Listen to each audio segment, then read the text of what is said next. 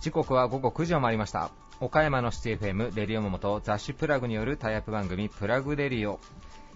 パーソナリティの雑誌プラグ編集長山本。と編集部の原田さやかです。こんばんは。はいこんばんは、はい。えー3月8日または8日、えーマーチ8ということでね、えー何がおかしいの？いや、先週から引き続きその流れ引きずるんだなと思って。やっ。ぱり皆さんにねもうあと3時間ぐらいではい。この日が終わるんで、今日が何日だったかっていうのをもう一回インプットしていただいてね1日を終えてもらおうかなそんなにこすすった方が良かったですかね。いや全然そんなことはないあそんなことはないですね。はい。えー前回、わかりました。前々回に続きね、はい。リスナーの皆さんにぜひお願いがあります、はい。えー1985年5月にリリースされた G-SHOCK の DW5400C をねあの綺麗な状態でお持ちの方はぜひプラグ編集部までお電話いただいたらあの私の方がぜひあの購入させていただきたいなと思ってるので。はい。あの、すべての人間分かるように徹底しておりますので。はい。徹底してますんで。でね、あの DW5400C ですからね。あの繰り返しますね。丸型の5700じゃないですからね。あ5400なんで、5400の。あのよく間違われるんですよ。へー。5700の方が、はい。あのね、前回、前々回言いましたけど、スティングモデルというのの原型が5700なんですけど、はいはい。これのさらに原型になったのが 5400C という品番なんで、わかりました？わかりましたけども、はいまああれですよね、ものすごいプライベートなことを、はい、すごいプライベートなんですけど、で、5400C はデジタル部分の上にロゴマークがついてます、ね。おー 5700C から下についてるんで。もうええわ。もうええもうええわ。あの、ベゼルの上がカシオなんでね、5400C は。あまだ言っとんかい。うん、5700C からはあのプロテクションとかって入ってますんで、全然違う、ものが違うんですよ。めっちゃ DW5400C、喋りね。ますね、そのこと。はい。今 G-SHOCK にハマってるんで。G-SHOCK のコレクターさんって結構いらっしゃるんですか？日本で一番のコレクターさんでも、はいあの G マニアさんっていう、それこそなんか広告系の会社経営されてる方なんですけど、その方がね、確か1200本ぐらい持ってるのかな。えー、すごい。持ってて G マニアっていうウェブサイトにご自身のせあのコレクションを1本ずつ写真撮ってアップするみたいなことをされてる人なんですけどその方はちなみに持ってるんですか？さっき言ってたやつ。持ってます。あ、持ってるんだ。持たれめちゃめちゃいい状態で持たれてますね。へで、まあ、だからに約35年の歴史35年？もう37年なのか、はい。37年の歴史の中で約2500本近くリリースしてて、はい。半分近くをだからその人は所有してるってことですね。ですね。でも G-SHOCK って面白いですよ。面白いんだ。僕が持ってるやつはななんか値段の上げ下げはあれですけどえーっとねあの人誰でしたっけ？名前ど忘れした。あのドラえもんとかのアートやる人。橋爪さんですか？橋爪さんじゃなくてドラえもんとかのあの世界的なアーティスト誰でしたっけ？何の話をしようかな。ラジオで誰だったかな？だったかなって。ほんで早速ググりますよね、ググりますよね。ね。えうんわかります？ドラえもんとかのアートする人。え、わからないんですけど。現代アーティストのあのひげもじゃの人。ドラえもんごめんなさいね、ちょっと今、あの山本、今検索中ですので、皆さんしばらくお待ちいただいてよあのあれろしいですしょうか。でよ。あのゆずのはい、ゆずのあのジャケ写のあのひまわり。村上隆さんだ。はい、なんでピンときてないね。はい、何？どうぞ、はい。あの続けてください。あの村上隆さんはい、が G-SHOCK に別注かけた別注っていうかコラボしたやつ、はい。確かねちょっとあどう忘れしたな。販売価格は、はい、多分3万とか4万とかぐらいなんですけど、はい。それが今ネットオークションとかで120万超ええー、そんな値段にてなってます？120万とか超えとんですよ。激しいですね。激しいんですよ。そういうものもあります G-SHOCK には。ははなるほど。はい、さっきの G マニアっていうねコレクターの人が、あの G-SHOCK のその記念誌の中でも言ってました、はい。こんなに安くて面白いものは他にないっていう。ああ、なるほどね。確かに手頃ですもんね、普通に買おうと思ったら。そうなん。ですね、ぜひ皆さんね G-SHOCK 表町富谷さんがね G-SHOCK の専門店されてらっしゃいますので、はい。ぜひねそちらも行ってみてください。集はい。合僕なんでね、それでは行きましょうか、はい。えー続いては、えーバリアスリーダーのコーナーです、えー今回は岡山のリーダーの皆さんに忘れられないアドバイスというテーマで、えーお話をお伺いしております、えー今回のゲストは POP ホールディングス株式会社代表取締役社長現場博明さん。岡本製鋼株式会社代表取締役社長岡本洋一さん。岡山ロボケアセンター株式会社代表取締役向谷隆さん。岡山空港ターミナル株式会社代表取締役社長水川光一さん。株式会社アンドゥ代表取締役中村二郎さん。株式会社 SR インターナショナル代表取締役頼正修子さんです。はい、えー今回は6名の岡山のリーダーの皆さんに、えーインタビューをしてきました、えーそれではどうぞお聞きください、えー以上フリートークのコーナーでした.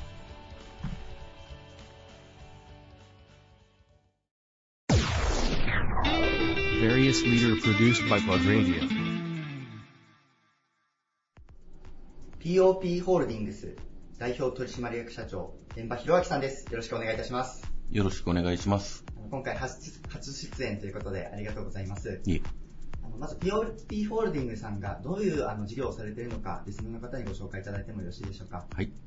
えー、もともとは、えー、パッケージ、はいえー、食に関わる包装資材の、えー、問屋業として、はいえー事業がスタートしております。はい。で、えー、まあ、お客様としましては、はいえー、まあ、食を包む、えー、お弁当の容器であったり、はい。えー、フィルムであったり、えー、袋であったりと、はい。えーそういったあー商材を扱っている会社でございました。はい。で、えー今から、えー20年ぐらい前に、はい。えーまあ、川上へというのと、川下へという、まあ、問屋業だけではということで、えー我々は、えーパッケージの小売りのお店舗を作ったりであったり、はい。あと、えー我々が取り扱いをしてた商材の中で、えー、物を作って自分たちで企画をしていくってね、まあ、メーカーになっていこうということで。えーまあ、そこから、えー、上り屋工房っていう、えー、上りを中心とした、はいえーまあ、反則物の、えー提案をおする企業に、まあ、はい。変わっていったとうんいう形で、えーちょうど去年、え1年前に、えーグループ全体がこのホールディングス化っていうことで、はい今パッケージの事業おと、えー布おの、まあ、反則物の企画の事業と、はい。から、えー布の印刷ですね、うんえー印刷だけを請け負う会社と、はいあと縫製ですね、うん縫製を、えー別の会社にしておりまして、はい。えーまあ、縫製業って、えーもうほとんどね、海外に、えー移行していったものをですね、すね。えー我々は、えー他の、えー企業さんが縫製に困っているところを、まあ、あのフォローしようということで、なるほどえー縫製の会社をお作って、うんっていう形で、えーまあ、グループでですね、えー補いながら、えー我々の、まあ、反則をね、まあ、トータルでご提案できるような形で、えー今事業を展開しております。ありがとうございます。そのまあ、問屋業から始まって、現在に至るともかなり幅が広がってきているのかなとはい思うんですが、はいまあ、そういうのはお客さんのニーズとかもあったりしてということですかね。そうですね、えーまあ、お客さんのニーズっていうのもあるんだけど、はいえーまあ、自分たちの価値をですね、うんまあ、どこまで高めていけるのかっていう、はい。うーところから、やはりまあ自分たちでですね、えー世の中に必要とされる商材をですね、はいまあどのように開発していくのかうんと、っていうところの中で、まあ、今考えておりますので、なるほど。はい。川上と川下というお話がはい。ありましたけど、まあ、そういうところでその、まあ自社でもこういいものを作ってそれを流通させていくというところをそうです全てにねなっている。はいというところですね。その会社名を POP ホールディングスとされた部分は何かこう理由があってそういう名前でこう1年前にされたところはあるんでしょうか？うーんまあ、そんなにそうですね、はい。深い、深いっていうわけではないけど、はい。まあ、あの、反則っていう形でね、えーまあ、POP っていうね、はい。まあ、反則の総称的なね、えー言葉なんで、あのーまあ、わかりにくいんですけどね、えーまあ、反則全般を扱ってますよっていうことでね、えーこのグループに関しては今後、この POP っていうう冠をですね、はい。えーつけていきたいな、というなるほど。形ですね。もうホールディングスとしてその冠をつけている、はい。ということですね。はい。ありがとうございます。ここから少しあの今回のテーマについて伺っていければと思っているんですが、はい皆様に忘れられないアドバイスということで伺っておりまして、社長にとって忘れられないアドバイス、どんな言葉を挙げていただけますでしょうか？そうですね。はいえー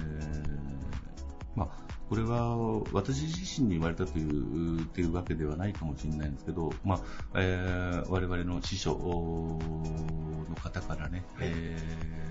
言われた言葉で、まあ、中小企業ってね、えーまあ、いかにね、えー社員さんの幸せをね、えー考えれるのかということをね、まあ、テーマに、えー勉強してきた会社でございますので、まあ、その中で言われたのはですね、えー働く人がですね、一人一人えーが、まあ、スポットライトがね、えー当たるようにですね、考えていくのがですね、えー会社であろうという中でですね、まあ、それを我々は、えーまあ、実践しているだけって言ったら変なんだけど、ど。えー答えがないんですけどね、はい。えーまあ、それを、えー続けていくことがですね、えー経営ではないのかなという形で、えー考えております。それはどういうタイミングでこう、いただいた言葉っていうか、受け取られた言葉になるんでしょうか？そうですね、まあ、あの団体で、えーまあ、我々が、えー当時勉強をしてたあー会がありまして、はいえーまあ、これ中小企業交友会っていううーまあ、中小企業の、ねえー会社さんが集まって、えーまあ、みんな勉強しましょうっていうような、はい。あー会の中で我々も、えー学んだ中で、えーそこの会長さんから、えーいただいたあー中でですね、えー全員に対して、えーまあ、どのような、えー人生観を持つのかというテーマでですね、えー我々は、えーずっと勉強をしてきましたので、まあ、その中の言葉でですね、えーどのような会社を作っていくのかと、あーこの会社というものはですね、えー全員で、えー作っていくもんだよっていう中でですね、えーそうすることによってですね、えー全員が、まあえー大事なポジションがありますのでね、えースポットライトが当たっていくんではなかろうかなというような形で捉えております。なるほど。まあ、その言葉をいただかれて、それがこう、まあ、今の会社経営というか、事業の中で生きているというはいことですね。うんまあその全員でっていう部分で、こうなんか特に意識されている部分であったり、その大事にされていることってあったりしますか？うん、そうですね。あのー少しずつ人数が増えてきてですね、はい。えー部署が、えー増えていくと、基本的には、えートップダウン型っていうわけではなしに、えーそのお中で全員が、えーそれぞれの中で考えた、えー自立した事業というものを目指しておりますのでね、えーそこで関わっているう部署内のメンバーはですね、えー自分たちの部署をどのようにしていきたいのかと、おまあ、どんな、えー事業をしていきたいのかっていうのをですね、えーそれぞれが考えていけると。あそれが、まあえー人のね、えー成長につながっていってくれれば、えーまあ、会社が求めていることって言ったら変なんだけど、はい。えーまあ、会社のエゴではなしにですね、えーまあ、みんなが本当にあの楽しくね、えー仕事に関わっていけるんではないかなと、まあ、そういった会社をね、えー目指しているというところでしょうか。はい。それぞれの部署でも、こうどんな会社にしていきたいかというところをこう考えながら、はいその仕事とつなげていくというところもね。そうですね。最後にですね、あの社長がこれから、まあ、そのどういう会社を作っていくかというところは、あのまあ、あまりブレずにだとは思うんですが、その目指していきたい姿というところを少しお聞かせいただければと思うんですが、はい。POP ホールディングスさんがこれから目指していきたい姿というのを少しお聞かせいただけますでしょうか？えー我々の会社にですね、えー人間感動っていう経営理念がありますと、えーこの経営理念、えーをですね、えーどのように、えーそこで働いている人たちが、えー全員がどんな取り方をしていくっていう少しの差はあると思うんですが、えーこの会社で働いてね、えー人生設計をしていきながら、えー自分自身の、えーどんな人間になっていきたいのかというものが決まっていきながらですね、えーそれを、えー代々ですね、えー続け、つなげてね、えーいけるような会社であればあーいいんじゃないかなと思っておりますので、なるほど。はいまずはこう社員さんがその人間感動というこう理念のもとに、はい。こうまあ、自分らしく働ける会社をこう作っていく。はい。でそそこに合わせてこう、まあ、事業はあのついてくるというか、そうですねって。いくものそうですね。はい。かしこまりました。あの、貴重な話をありがとうございました。えーご出演いただいたのは POP ホールディングス、えー代表取締役社長、現場博明さんでした。ありがとうございました。ありがとうございました。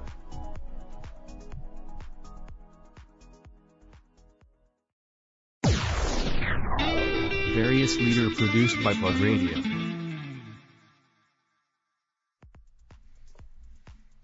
倉敷を拠点としたシューズメーカー、岡山大学と共同開発した旅型シューズ、ラフィートなどの自社製品も手掛けます。岡本製鋼株式会社代表取締役、岡本洋一さんです。よろしくお願いいたします。よろしくお願いしますあ。りがとうございます。あの、今回、あの、テーマとして伺いたいのが、はいあの忘れられないアドバイスということになるんですが、はい。岡本さんはどんなテーマを挙げていただけますでしょうか？えーそうですね、えー僕が忘れられないアドバイスは、えー信用できる人間には仕事を任せろ。信頼できる人間には人を任せろというアドバイスです。信用と信頼っていう、はい。ちょっと近いようなワードですが、はい。そこにやはり差があるということそうですね。あの、まあ、僕がずっとですね、えっと、まあ、会社の、ひえーまあ、人だったりとかですね、えーどういう人間をどこに配置するかっていうことをですね、悩んでた時に、はい。えー まあ、僕があの、旅型の靴を作るきっかけを、えー与えてくれた、えー浦和学院のえー野球部の監督にちょっと相談をしたことがあって、はいでその時にですね、えーまあ、お前には信用と信頼の違いがわかるかっていうことを言われて、僕はあの信用と信頼って非常に近いし、はいまあ、今までで言うと同じ意味合いでほぼほぼ使ってたはい。んですけども、その時に、あの、今さっき言ったですね、あの、信用は仕事を任せれる人間だと。はいただ信頼は人を任せれる人間だと。うんお前にとって、えー重要な人、信頼できる人間をお前のそばに置けっていうことを言われたのが、非常にあの忘れられないというか、はい。まさに浦和学院さんはその旅型シューズのはい。開発のきっかけとなったというところも、はい。あの伺いましたが、はい。その方からあの言われたそのメッセージがはい。忘れられない一言としてはい。残っているということそうですね、はい。やはりその頼るという字がはい。あの重要なのかなちょっと今お話を伺ってそうですね。確かに。うんあの、やっぱり、こう、事業をやっていく中だったりとかですね、はい。まあ、人間関係においてもそうなのかもしれないですけども、非常にこう、業務的なことも非常に重要なんですけども、えー最終的に重要なこと、大事なことっていうのはやっぱ人間、うん、人間、人がどういうふうに動いてくれるかとかですね、僕がその人間をどれだけ信頼できて、で、その人間も僕をどれだけ信頼してくれるかが、やっぱり非常にこう、人に伝わっていく、はいうん重要な、あの、ことだと思うので、ああ、なるほどなという、今になって非常にこう、腑に落ちるというか、うんはい、あの、身に染みて理解しているところですね。それがもうこう日々の経営の中でも信頼関係をこう大事にされてこう事業を行われているということになるんでしょかそうですね。あの、まあ、非常に大事にしたいところであり、はいあの、自分が大事にもしかしたらできてないところうんかもしれないですね。すごく、それも本当に日々、なんていうんですか、悩むし、こう顧みるというか、はい。まあ自分は信頼を受けるね、はい。あの人材がいて、はい。えーで、まあその人間自体が僕とね、同様、まあもしくはその、うん、まあ同じぐらい信用し信頼してくれてるのかっていう、信頼のおける経営者になれるのかっていうところは、非常にこう、まあ悩悩ましいというか、自分で自分がやれてるのかっていうなるほどですね、はい、考える。と。鴨さんも社長としてそのこれから会社をさらに発展させていくというところになると思うんですが、はい。そういうところでこうその言葉を胸にというかその生かしながらその事業を展開されているというところで、はい。今後考えられているこう展望のようなものであったり、はい。社員さんとの関係性であったり少しお聞かせいただけますでしょうか？えそうですね、あの、まあ、信用っていう意味で言うと、業務を任せれる人間、はい。まあ、もちろんこの方も非常にこう増やしていかないといけないっていうか、やっぱり、ね、お客様からいただいている仕事をきちっとこなすっていう業務も一つですけども、はい。やっぱりあの、ねそういうこう仕事をしてくれている人たちが、まあ、社内もそうですし、社外の人たちからも信頼の得れる、はい。うん、あの人材であれるように、うん。自分自身も成長していかないといけないですし、はい。で自分がそういう信頼のたる信頼たる人間になった時にですね、会社自身も成長していくと思いますし、でまあ私たちがね、えー今作っているこの旅のシューズのですね、はい。あのまあ、そういう意味で靴としての信頼も、もしかしたら人を信頼してもらえれば、うん。うんその靴自体も信頼してもらえる、なるほど、うん相乗効果が生まれると信じてですね、はい。あのまあ、僕自身もそうですし、会社ので働いている人たちと成長していきたいと思っています。こう会社で作られる、まあ、社員さん自身の信頼が、うん。その製品の信頼にもつながるというところですね。そうですね。はい。確かにそう言われるとこう、ですかね、こう社員さんがこう真面目にというか誠実に作られたからこそその製品もになるというところが、まさにこう岡本さんと話していると感じられるというか、はい。そうですね、旅型シューズも今こう全国に広がっていって、はい、あの展開されていると思うんですが、はい、なんかこう今どういうところで具体的に使われているかというところを改めてお聞かせ、うん、そうです。今はですねあのプロ野球選手がですね、はい、あのトレーニングで入ってくれてたりとかですね、はいと、えー、今、医療の分野でもですね、はい、あの足の外反母趾とかですねでお困りの方が保存的治療で病院で使使ってもらったり、うん、えー、あとはファッションの分野でもですね、はい、あの海外に輸出したりとか、はい、あと海外の、えー、そういうファッションサイトに取り上げてもらって注目していただいたりとかっていう本当に非常に多岐にわたっていろんなところから注目していただいて、でまあ、履いた履いてくれた人はですねまあ、またこの靴を履きたいというリピーターも非常に多くてですね、うん本当にまあ僕たちこうこれを12年前からやってますけど、はい、最初は信用も信頼もなく、なるほどですね、はい、本当にもう、なんだこの割れてる靴はって言われて、はい、まあ、1回履いてくださいっていうところでね、で履いてくれて、信用して信頼してくれて、もう1回買ってくれてっていうようなこう、うん、それでずっとこう売り上げが顕著にこうずっと伸び続けてきてくれてるっていうのは、そういう信用、信頼を、ね、あの僕たちが積み上げてきたということでもあると思うので、まあ、これを引き続き続けていって、えー、たくさんの人の足を守るっていうことで、はい、やっていきたいなと思ってます。たくさんの人の足を守る。かっこいいですね。ありがとうございます。確かにその最初はこう野球の練習で、まあ、旅を使って練習されていたところから、はい、こう丈夫な旅型のシューズが欲しいという、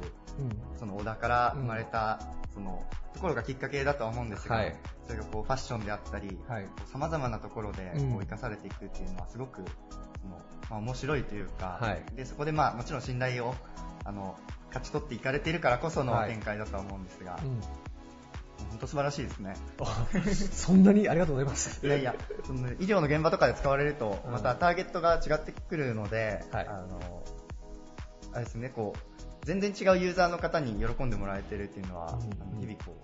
う、まさにこう感じられているところじゃないですか。うんうんそうですね。あの、まあ、医療のところでも使ってもらえるっていうのは僕たちとしても、まあ、ある意味自信になりますし、はい、えー、まあ、それでね、あの、今まで痛くて歩けなかった方が歩けるようになるっていうのは、本当にね、まあ、靴を作ってる、僕らはね、業務、仕事っていうのは靴を作る仕事ですから、はい、その自分たちが作った靴で人が歩き、ね、痛みなく歩けるようになるっていうのは非常にまあ仕事としても醍醐味ではありますし、あの自分たちとしてもこう喜びでありますね。はい。もうそういうユーザーの方が、まあ、あのさらにこうどんどん広がって、あの岡本成功の靴をあの使っていただけるようになると、うん、嬉しいですよ。いや、それは本当に嬉しいし、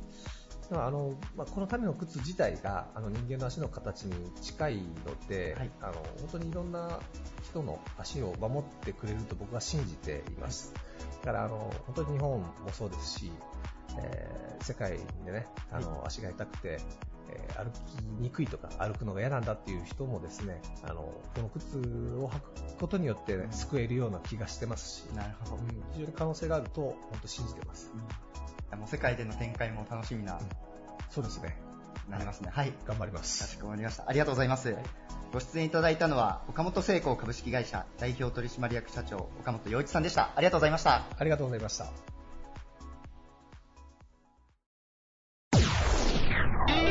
various leader produced by Radio.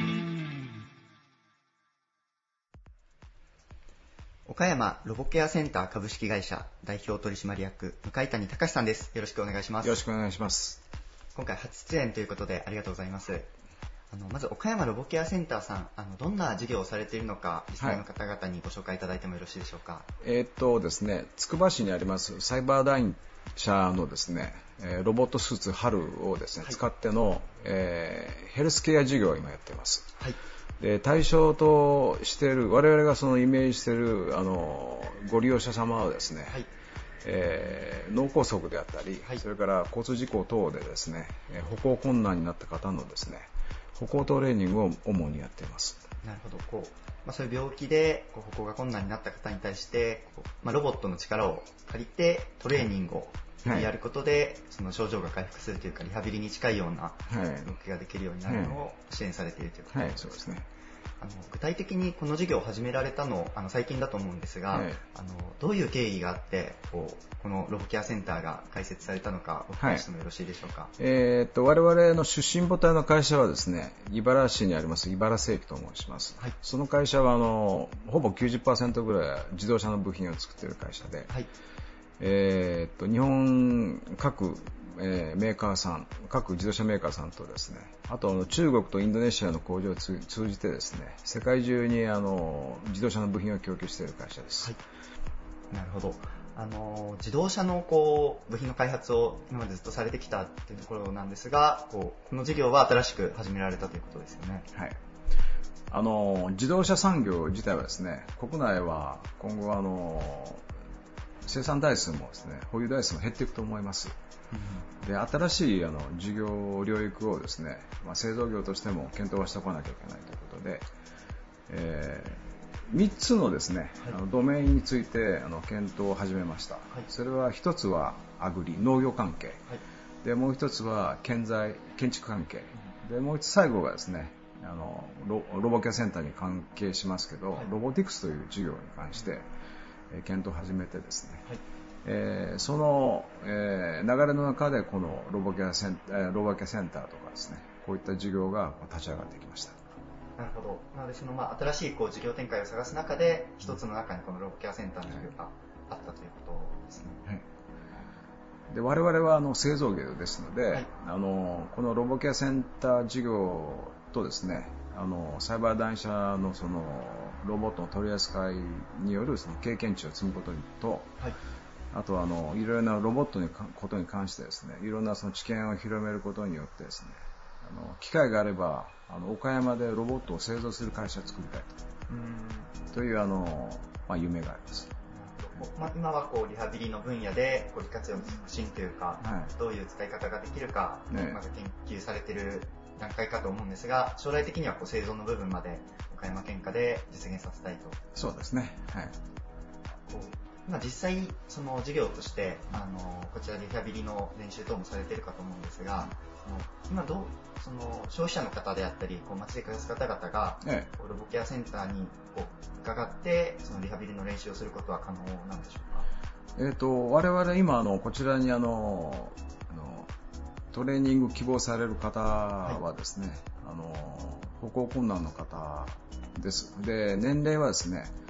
えー今こちら来られたのは小学生から上は80歳ぐらいまでの方、男女かあの変わらず来られています。で、あの、非常にあの、ロボットスーツ春使ってのトレーニングというのは、はい。あの、人によって非常に即効性がある場合もございますので、あのまあ、い一度来所していただいて試していただければその効用というのは分かると思いますし、はい。で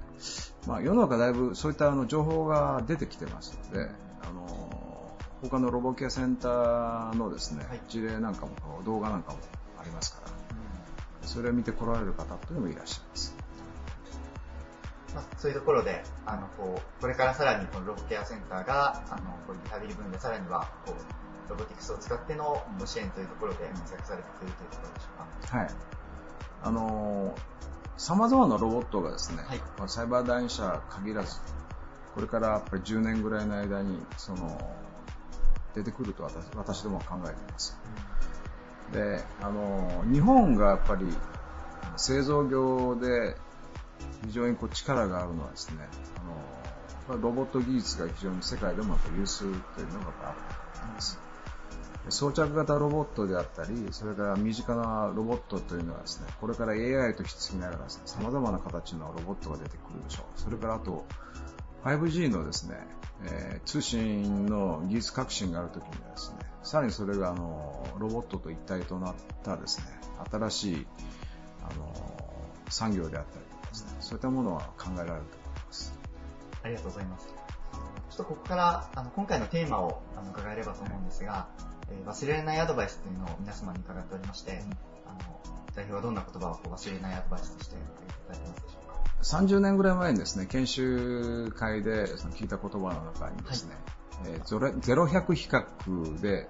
の、えー、0100比較で、はい。ゼロ、ゼロ選択はしないという言葉がありました。0100比較で0選択はしない。これはどういったことかというと、あの仕事を進めていく上での、はいその、障害が起こった時に、はい。そこで諦めてしまうのはゼロの選択です。で、それをチャレンジと考えて、その、なんとかやってみようとすることをしないとですね、はい。ゼロを選択してしまうとですね、あのそこでその成長が止まってしまうということをその講師には言われてですね、それをあの私はずっとあの自分のですね、財務の命としてあの過ごしてきたと思っています。なるほど。えっ、と、それは、こう、100とその0の間っていうのは、あのもちろん考えられた上でっていうことなんですか？そうですね。あの、100というのは、もう完全にこうやりきれるということで、自信を持ってできるかもしれないですけど、はい。それ可能性が10であってもですね、トライをしないといつまで経ってもそのあの目標に対しては近づけないということだと思います。その、まあ、10でも、例えば1でも、こう、はい可能性を残しておく、はい。できるかもしれないっていうところを、はいこう排除してしまわないというところが、うん。その次のステップにつながるというか、はい、その言葉は、こう、向谷さんの中でも、こう、常に生きているというか、はい、あの、可能性は常に残しておくようにみたいなところは意識されてるんですか？そうですね。あのー考え方のその方向を変えるようにしてます。考え方の方向を変える。うんあのまず自分が壁と思った時にその自分サイドから見るんじゃなくて相手の目線で見るようにするとかですね。そういったことによってあのその障壁をですね乗り越えるとのチャンスというのがやっぱり出てくるような気がするので。あとは忍耐ですよね。やっぱりそこで、あの、諦めたきりにするんじゃなくて、それをずっと忘れずにいると、うん。どっかでこう、ヒヒントというかひらめきが来ると、あの、もう一回そのチャレンジすることができると思います。こうゼロにしてしまいたくなる時ももちろんあるかとは思うんですが、それを、まあ耐えてというか、はい可能性を残しておくっていうところですかね。はい。あの、私たちが、その、事業をやってる茨世紀という、はいあの、あの会社があるですね、あの、茨市の方というのはですね、あの昔からそのパイオニア精神に富んだ方が非常にたくさんいらっしゃいます。はいそこから繊維であったりとかですね、電子デバイスであったりとかですね、我々のような金属加工という会社があったりとか、食品トレーの会社とかですね、様々な会社がこう生まれていったんですけど、あの、決して、あの、豊かな土地じゃなかったのかもしれないです。あの、はい山間地域でですね、うんあの、工作地も少ない。ということは、あの、常になんか新しいことをチャレンジしておかないと、その、新しい道は開けなかったんですけど、我々はそういう茨スピリットというかですね、はい。そういったものを本当に大事にしたいと思います。まあ、その茨スピリットからこのロボケアセンター生まれ、で次に対、次世代に対するこう展開も考えられているということで、そうですね。はい。最後にこうロボケアセンターさんが、ええ。これから目指していきたい姿みたいなところを、あの聞かせていただければと思うんですが、あの今はあのこちらロボケアセンターへですねあの利用者さんにお越しいただいてのあの歩行トレーニングを主にやっています、えー実際来られている方は脳梗塞の方であったり、はい。交通事故による脊椎損傷でですね今歩けない方。でほぼ全員の方があの車椅子で来られてるんですけど我々はその来る方を待ってるだけじゃなくてですね今あのご自宅でリハビリトレーニングリハビリは我々としては医療機関には使えないんですけど、そういうトレーニングを必要としている人のところにですね、えーロボットを持って訪問させていただいて、そこでトレーニング授業を始めたいと思います。なるほど。そういうところを通して、これからもこう、ロボットを使ったトレーニング等で貢献されていはいくということですね。全く新しいヘルスケアとしてあの発信をしたいと思いますし、あのまだ日本にはそういうことをやってるところはないので、あの我々その茨世紀スピリットというのはですね、はい人と違うことをやるというのも一つありますから、なるほど。それをやっていきたいなと思います。ありがとうございます。そのスピリットを持って、これからもこう、ロボケアセンターさんの活躍、要注目ということで、はい。はい。まあ見といていただきたいなと思いましてですね。ありがとうございます。ありがとうございます。えーご出演いただいたのは、岡山ロボケアセンター株式会社代表取締役、向井谷隆さんでした。ありがとうございました。ありがとうございました。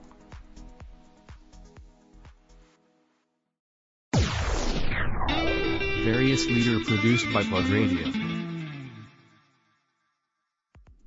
岡山空港ターミナル株式会社代表取締役社長水川光一さんですよろしくお願いいたしますどうぞよろしくお願いいたします。あのまず岡山空港ターミナルさん今回初出演ということでありがとうございます、はい。ありがとうございます。よろしくお願いいたします。あの、まあ、いつもお世話になっている岡山空港ということではあるんですが、はい。あの、改めて、こう、はい。空港ターミナルさんとしてどういう事業をされているのかお教えていただいてもよろしいでしょうか？はい、えー私どもの会社は、岡山桃太郎空港の旅客貨物ターミナルの管理運営、えーそれと付帯いたします航空機への給油事業、はい。直営売店の運営などを通じて、安全、安心、快適を第一に、航空機をご利用いただくお客様には快適な旅のお手伝いを、はい。また、航空機をご利用でないお客様にも気軽にた訪ねていただける空港づくりに努めているところでございます。なるほど。あの、まあ、航空会社さんであったり、あの、行政さんとも協力されつつ、こう、快適な空港を作られているとそうですねいうことですね。で、あの、空港の中にも直営のお店をお持ちで、はい、えー国内売店とお国際線待合室にございます免税売店をお直営でやっております。なるほどですね。水川社長は、あの、こう、長く今社長されてるんでしょうか？えー昨年の6月から、はい。でございますので、はい。1年ちょっとおになります。こう、就任されて、どのような感じですかね、こえ、あの、もともとお飛行機が好きな、あー男ですし、はい。えー以前、えー私県庁の職員でしたけれども、はい。その時に、えー飛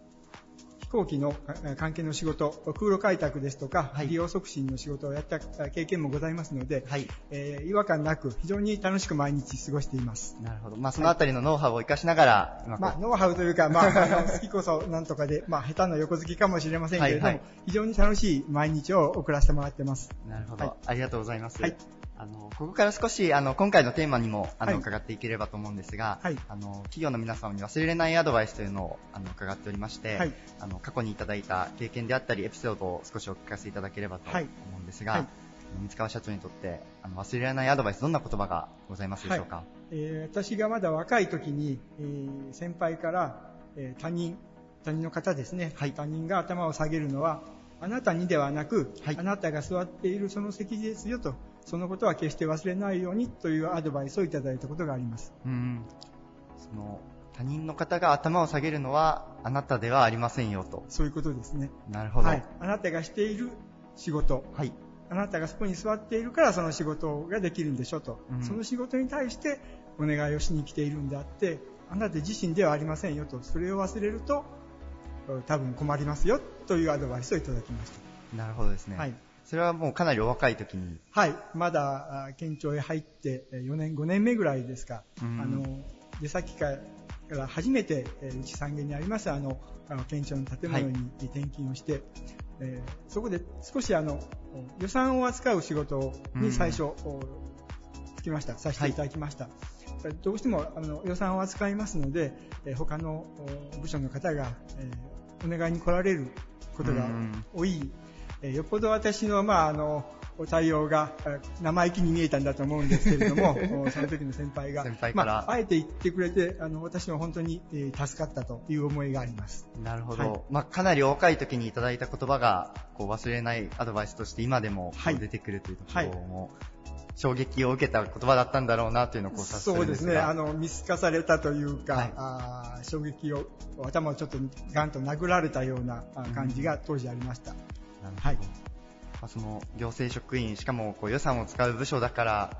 こそというところもあるような。そうですね、はい。だから、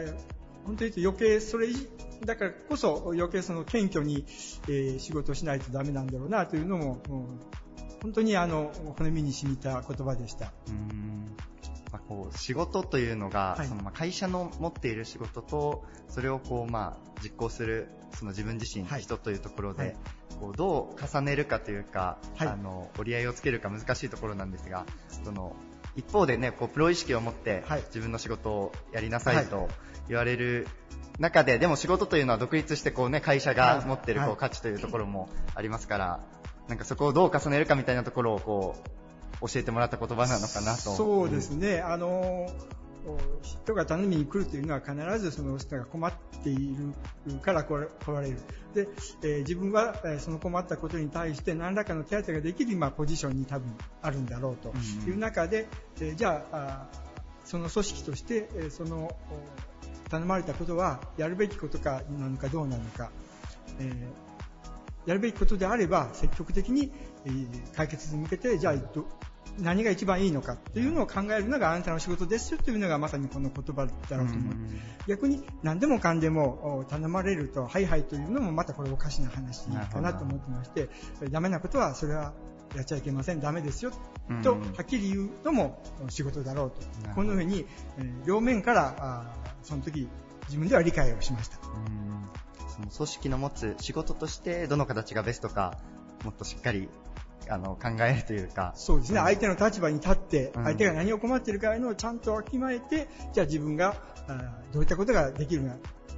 何がベストなのかというのをしっかり考えるべきだというふうに自分としては理解をしました。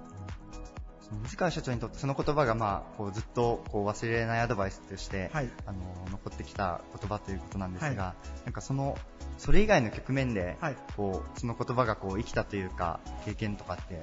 あったりしますでしょうか？やっぱりあの私38年間、まあ、県庁で生活をさせていただきました。はい、で、まあ、あのだんだんとそのポジションが上がると言ってまあおかしいんですけれども、うん、いわゆる管理職になってきて、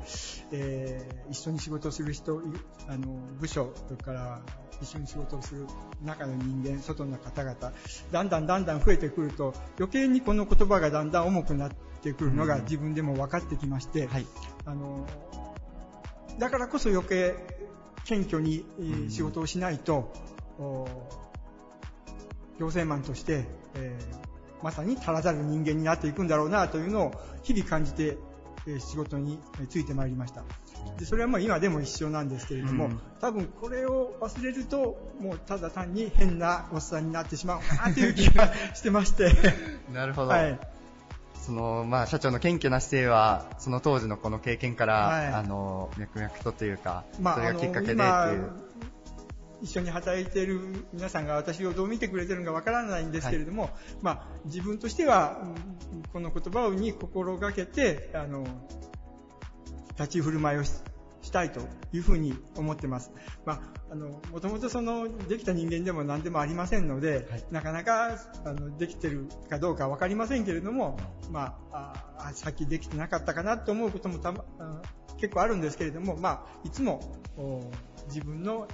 立ち振る舞いの尺度として、これを心の中に置いて、あの、行動はしているつもりです。なるほど。はい、ありがとうございます。あの最後になんですが、はい、まあ、そんな水川社長が、はい、こうこれからこう空港ターミナルで、はい、あのどういう会社を目指していきたいのか、少しお話を伺えればと思うんですが、あの先ほど言いましたようにうちの会社はどちらかというとターミナルのビルの管理が中心です。けれども県と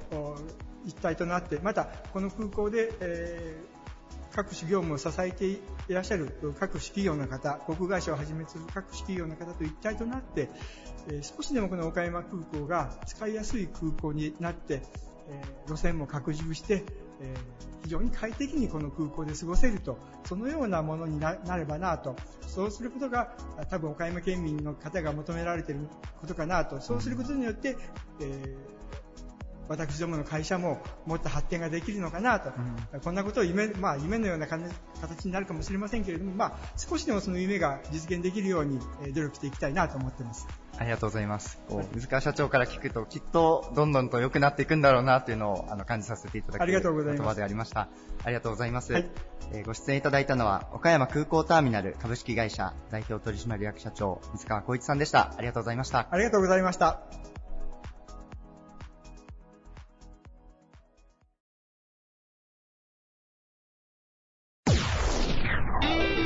Various leader produced by Plug Radio.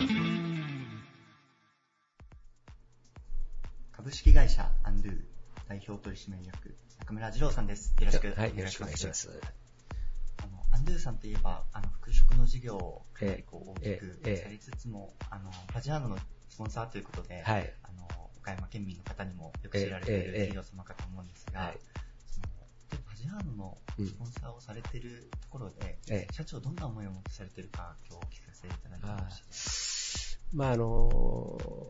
まあ、ある人からちょっと頼まれて、その、岡山の企業のためにファジアーノスポンサーになった。はい。ただ、その、あくまでもその、ファジアのスポンサーになるだけであって、その、だから、あまりちょっと目立ちたくなかった。目立ちたくはなかったけど。だから、それからもう、その、カタカナでアンドゥーと入れずに、はい、アルファベットで入れて。なるほど。えー、で、まあ、純粋にそのファジャーのために、その応援しようその、あえてこう目立たない形を取りつつも応援したいということで、されているということですね。その、安藤さんそういうこう、あまりこう表には出られないけど、ええ、社会貢献であったりこう、はい、町のためにみたいな意識をすごく感じられるんですが、え、そこはこう昔からお持ちの理念になるんでしょうか？そうですね。まああのまあ、ちょっとこれもあの私あの昔あの松下幸之助の、はい、その話話というかそれを本読んだ時に、はい、その損して物を売るなと、はい、もう一方で儲けすぎて売るなと。儲けすぎて売るな。なるほど。適正なマージンでちょっとやると。うん、まあ、そういう理念で、その、今もやっていて、うん、で、それに対して利益に上がった分に対しては、ちゃんと社会貢献に使うと。うん、んで、まあ、そういろんな寄付したりとか、はい、そういうのも、その、隠れてちょっとやってると。なるほど。いうのが現状ですね。あの、1年前の豪雨災害の際も、あの、寄付をされたということで、えーまあ、それももう、もう、銀行にただ振り込んだだけで。なるほど。はい。まあ、できるところでこう還元するというそうですね。ところですかね。えー、もうわざと言って、その、例えば新聞社に行って、うん、こうこれだけ寄付したでしょって言うんじゃなしに、うん、昔もあの、あれ、中国で四川の大地震があったと思うんですけどね。あの時も、まあ、中国ですけども、まあ、結構寄付したんですよ。うん、まあ、日本人で寄付してする人いてなかったよね。なるほど。僕はまあ、その、なんか、なんかあればちょっと寄付したりとか、はい、やっぱりその、儲けたお金は有意義に使わないかと、いうのが私の理念であって。なるほど。そういう形でこう、もう事業をされつつ、そうですね。その還元もされているということですね。えーえーありがとうございます。社長、あの、今回、えー、あの、皆様に忘れられないアドバイスということで、お伺いをしてるんですが、えーはい、社長にとって、こう、忘れられないアドバイス、どんな言葉を触れていただけますでしょうか？そうですね。まあ、昔、あの、ある人とお会いしたときに、はい。まあ、人間が集中してできるのは3時間やと。なるほど。聞いて。3時間。えー、それで、まあ、当時からその、医療業界のもう、今、今でこそと厳しくなりましたけども、はい。本当に残業が多いところで、うん、まあ、結果だらだらするだけで、で、私はまあ、その20年前に今の会社立ち上がった時も、もう、残業は一切しないと。うん、6時になったらしないよと。なるほど。それは、もう、その当時はそんなとこなかったんですけど、はい。それを未だにずっと続けて、うん。で、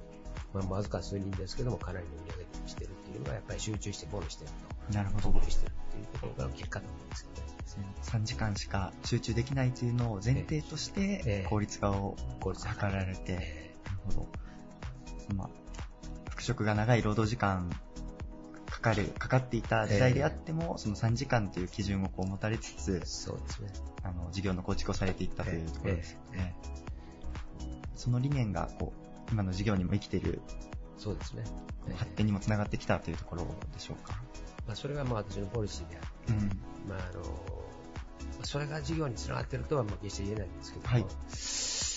まあ、その集中してものをやれるのは本当に3時間しかできないと思うんですよ。うん、その代わりその3時間に集中することによってもいろんなことが一緒にできたりとか、はい。まあ、いろんなことが発想できたりとか、うん、だからも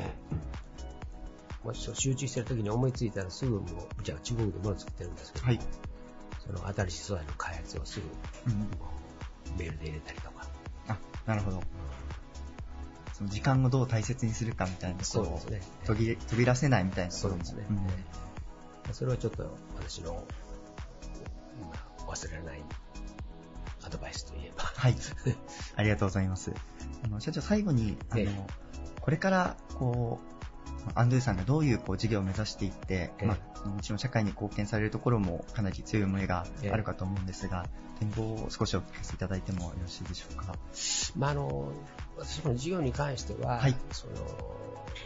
私はあんまりそういう目標を立てたりはしないんですよ。そうなんですね。えー、ただまあ商品に、ものづくりに対しては、はい、その毎年、毎年毎年その改善していって、うん、その企業どうのこうのというよりも 自分たちが作ってる商品に関してはもう毎年も改善していって、うん、っていうのはそれはもう毎年やってますね、それは結果としてその業績で現れ現れてると、うん、と言えるんですよね。その作られている、まあ、プロダクトの部分もこう突き詰めていくことが、そうですね。将来的な、そうですね。発展につながっていくという。やっぱり全てやっぱり、その、ものの価値ですよね。はい。その私らも服作ってるから、お客さんが来てもうて、これはすごくいいなと、うん、そう思ってもらえるようなものを使わ作らないと、その、まあ、どんな、どんな企業もそうなんですけどっぱりその、いいいいものづくりっていうのは、絶対必要な考え方だと思いますけど、ね、いいものを作り続けるっていうところですかね。ありがとうございます。貴重なお話をありがとうございました。はい、ご出演いただいたのは、株式会社アンドゥ代表取締役中村二郎さんでした。ありがとうございました。ありがとうございました。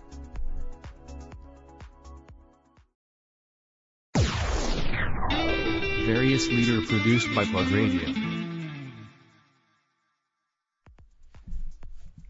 株式会社 SR インターナショナル代表取締役鳥正修子さんです。よろしくお願いします。よろしくお願いいたします。あの、SR インターナショナルさん、今回初出演なんですが、はい、あの旅行業を中心にあの広く事業をされているということで、はい、まずは事業の概要を教えていただいてもよろしいでしょうか？はい、えー、私の会社が、えー、2年前に矢掛町で、はい、えー、私が、えー、実家がバス会社をしておりまして、その関係で、えーと、旅行業で、まあ、岡山県と矢掛町を、まあ、盛り上げていきたいという思いで、会社を作らせてもらったんですけども、そこから、えーとと、去年の12月に、はい、えー、岡山市内に飲食店のリセアというのも出させてもらって、はい、で、そこで、あの、まあ、旅行のカウンターがある、まあ、飲食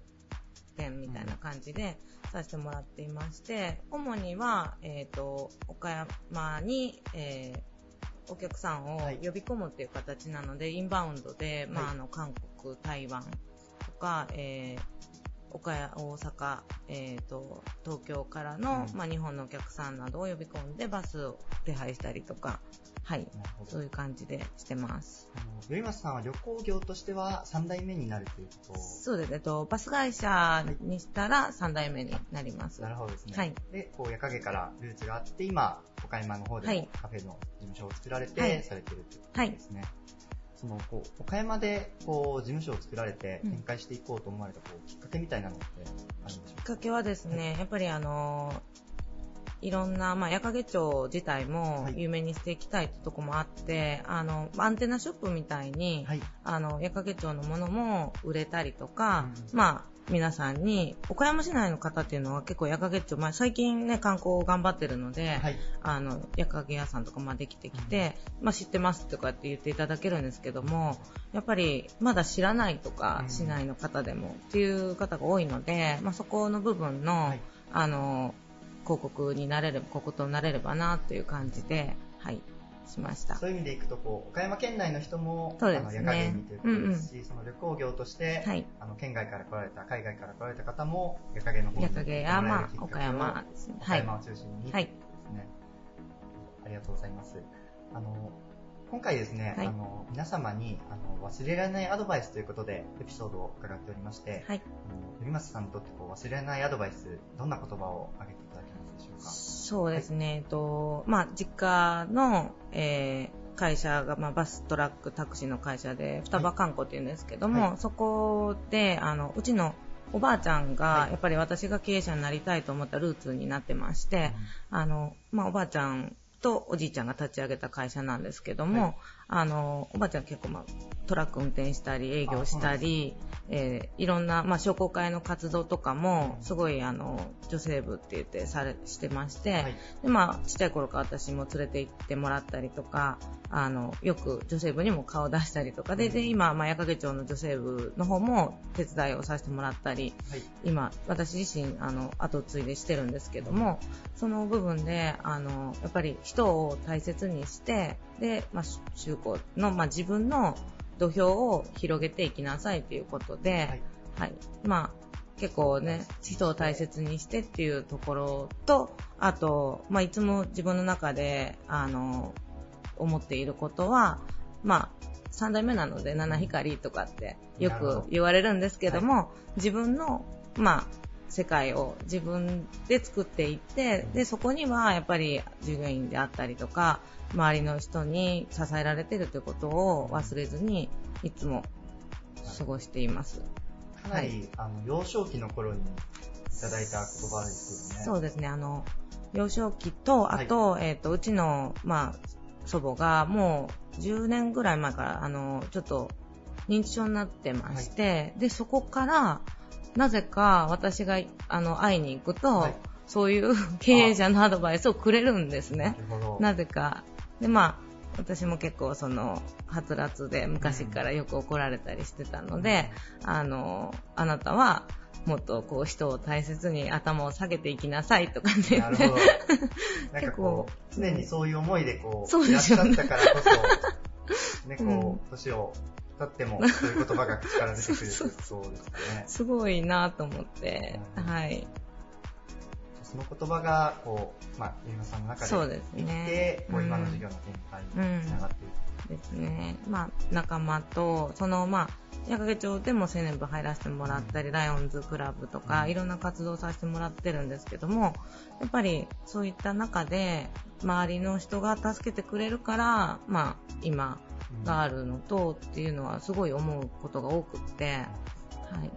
土俵を広げるっていう表現が、結構独特な表現というか、ですね、その感じ方がそれぞれあるのかなと思うんですが、その言葉は今どういう形で？はやっぱりあの自分のその、まあ、人脈にしても、はい。まあ、いる位置、立ってる位置にしても、やっぱり自分の土俵っていうのを作っていきたいなっていうのは、もうずっと、まあ、そうですね。それをちゃんとしようと思い出したのも、大学生とか、うん、あのぐらいから、まあ、友達ができて、仲間ができて、いろんなことが分かっていった中で、あ、こうやって自分の土俵を広げていくっていうことなのかなっていうので、まあ、で、今があるみたいな。関係性、人とのつながりも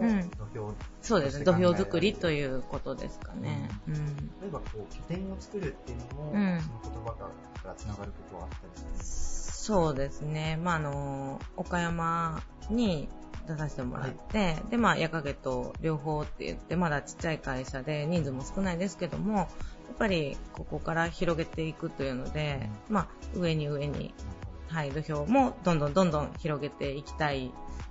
中で。ありがとうございます。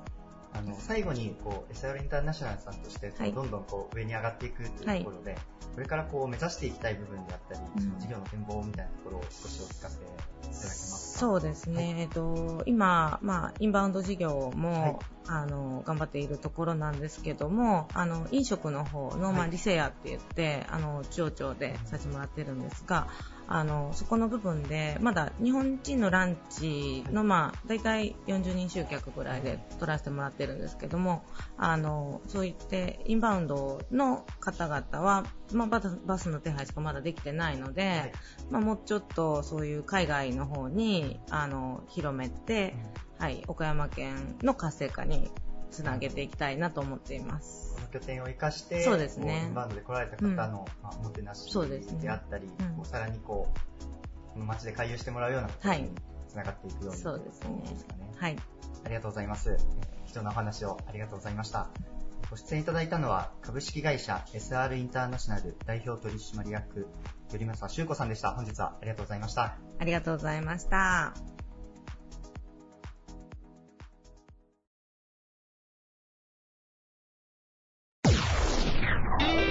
Various leader produced by Plug Radio. This radio produced by Okayama Premium Magazine Plug. See you next week.